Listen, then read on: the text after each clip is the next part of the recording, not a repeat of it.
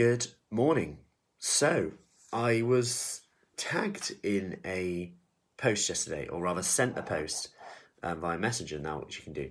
So, um, it was about Adele's weight loss journey. If you've seen her, I was like, wow, is that actually Adele? I, I didn't even realize she'd been out of the public public eye for about one to two years. So, when you look at it, I just thought, wow, that's that's really good for her, right? Um, but the interesting, the reason they sent me the article was there was a lot on there about um, people commenting and actually saying things like, "You've gone against your word." Like, what about body positivity? You said before that weight didn't matter, stuff like that. And I, and I think it's a really interesting topic because we're almost saying that we're not allowed to do something that perhaps makes us happy.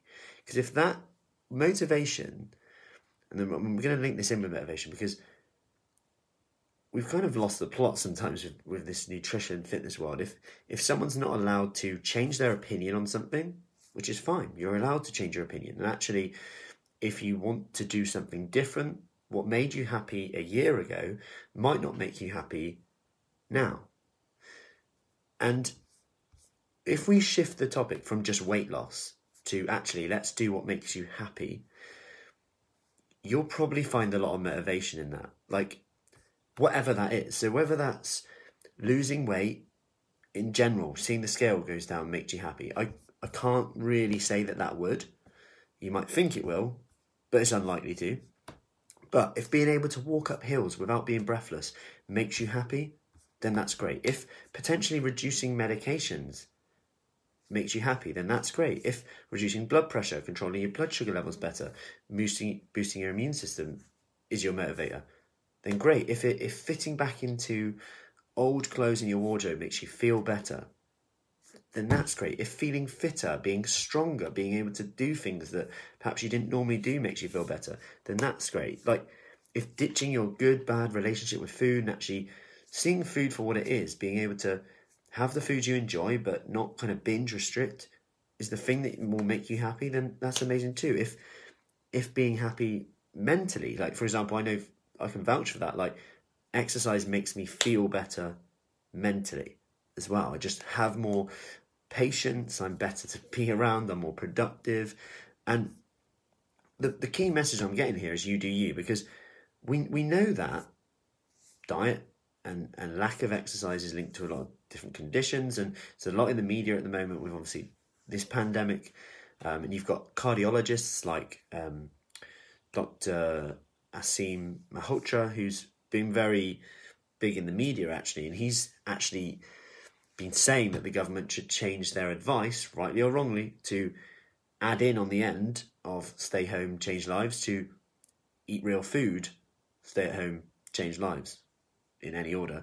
But and I get his point, but real food is a very um, difficult term to define because what is real food? But I get what he means. He probably means, and he does, cutting down on processed foods and etc., which you know is not going to be a bad thing um, in general. Obviously, with added sugar foods, but remember, there's a borderline there. For example, chopped tomatoes are processed food, but they're very high in antioxidants are good for you. So, the thing is, though, how you stay motivated is actually reminding yourself of the why. Why bother with this? Why you want to do this in the first place?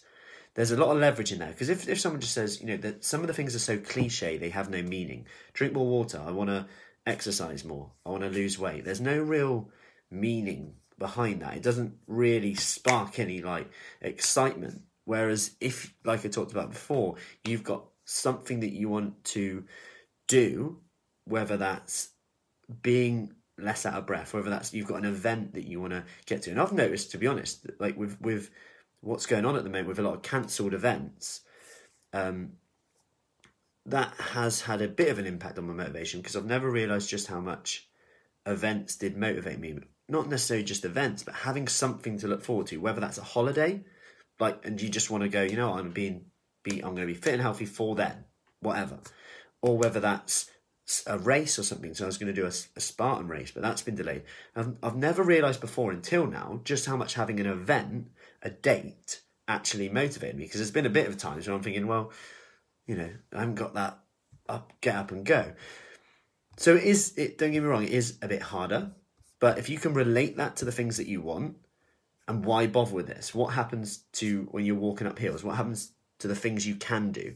What happens if when lockdown eases and, and stuff eventually gets back to some normality and you you want to, you know, like one of the ladies said, she's like, I want to play with my grandkids more. I want to be able to get to the floor up and down. Getting ready for stuff like that and having them things top of mind awareness can be really powerful for your motivation. Not to mention if it's if it's a clothes that you want to fit into, getting that item of clothing out and seeing it every day. These are kind of 101 motivation tips, if you like, that we know from research can remind yourself of the benefits, the benefits of actually doing the thing that you might not be able to attribute benefits to. For example, exercise might not feel like it's beneficial when you're doing it, but the outcome is.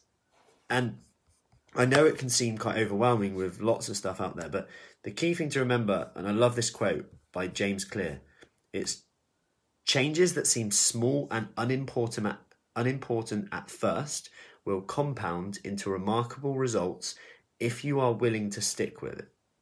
So, changes that seem small and unimportant at first will compound into remarkable results if you're willing to stick with it. And I love that quote. And it reminds me, so one of the ladies, Judith, she wrote a review on Facebook. You can actually look at it. She um she said in it that it it didn't feel hard. Okay. It didn't feel hard, her transformation, losing a few stone. But then when she looks back, she realizes just how much of a mountain she's climbed. And the reason I bring that up is because it's probably because she's done it very gradually, very slowly, really gradually brought it in and actually changed her habits when she's ready. So change one habit, get used to that, change the next one, get used to that. And yeah, it's slower, seemingly, than going straight into something. And that's fine. You can still go straight in. If, if someone comes to me and goes, No, I've got a wedding to get ready for then, it's like, okay, let's speed it up a bit if you want to. Motivation's different though, then, right? Because you've got that date.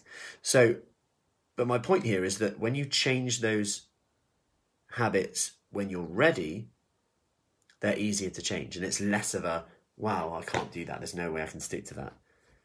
Because actually, although it seems slower, in two years' time, in one year time, two years' time, when you look back, it'll probably be the fastest transformation you've ever done before. And it doesn't feel hard. So if it doesn't feel hard, you have no reason to stop. I'm not saying you don't have hard times, but making small changes today is something you can do today without waiting for the perfect time. And you're actually probably going to gain about a year of making these small changes because you'll start now rather than waiting for that perfect time. So my my real advice if you're struggling to get motivated is to write down why you bothered even doing it, the exercise. Why would you want to do it? Because if you're contemplating it, hey Jane, if you're contemplating doing exercise, eating better, or it's annoying you that you're not, there must be a reason why you think you want to do it, right? So get clear on them reasons, write them down, and actually have them top of mind aware. So I know this is a bit woo wee, bit boring, but write them down so you can see them every day. Hope that helps. Have a great day. It is looking like it might be another nice day today. So take care and speak soon.